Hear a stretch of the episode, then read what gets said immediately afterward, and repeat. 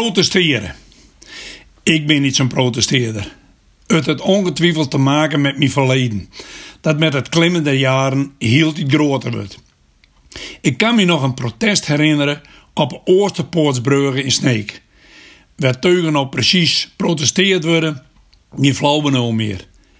Wel dat we met een grote groep hi-ha happening zingerig brulden.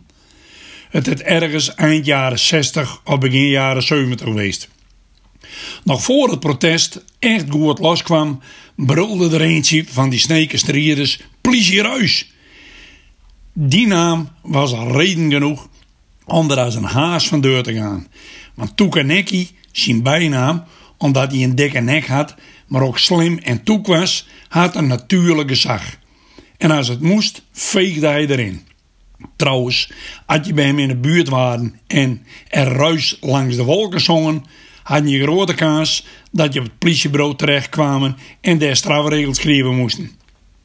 Een ander protest uit mijn jeugdjaren weet ik me ook nog goed herinneren. Een eenzame protesteerder die zijn stem horen liet omdat hij dacht dat het einde van de wereld naderde en de meesten hun bekeren moesten. Het was het geluid dat broeder Zwart, de wasmachinedokter uit Sneek, horen liet. Zwart, hij repareerde dus onder andere wasmachines en zo, ging er met een buskop uit om aandacht te vragen. Op het dak van het busje was een geluidsinstallatie bevestigd en de zelfbenoemde evangelist verkondigde luidkeels zijn boodschap over het vergaan van de wereld. Dat duurde bij de flats aan de Edo Jongemastraat niet lang. Een fabrieksarbeider van Lankost kwam krekt uit de nachtdienst en lag te slapen. Toen hij met zijn slaperige kop uit het raam vroeg, wist hij wel even opsodemieteren met een geschreeuw en er ging gehoor aan gegeven worden, was het rap klaar. De fabrieksarbeider kwam naar buiten en sloeg de wasmachinedokter vol op de bek. Die spuide vervolgens al zijn tanden eruit, waarop de andere sneker riep: "Must eens kieken, hij kon wel rode wortels eten hebben."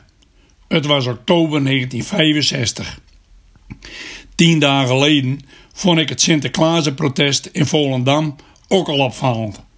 De lui van Kikoud Zwarte Piet hadden geen toestemming om te protesteren en kwamen onaankondigd met twee bussen naar het vissersplak om ook alweer luidkeels hun boodschap te verkondigen.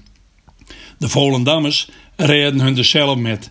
Ze bekogelden de bus met oliebollen en eiers. Dat had ik nog nooit eerder meegemaakt. Een protestdemonstratie die eindigt wordt met een regen van oliebollen. De haat spatte met die vette oliebollen en de eierdooiers op het voorruit van de bus uit elkaar. Nou, niet bepaald een verheffend gezicht, los van wat je van de standpunten vindt. Wie gooit er nou met eten? Dat vind ik gewoon stom.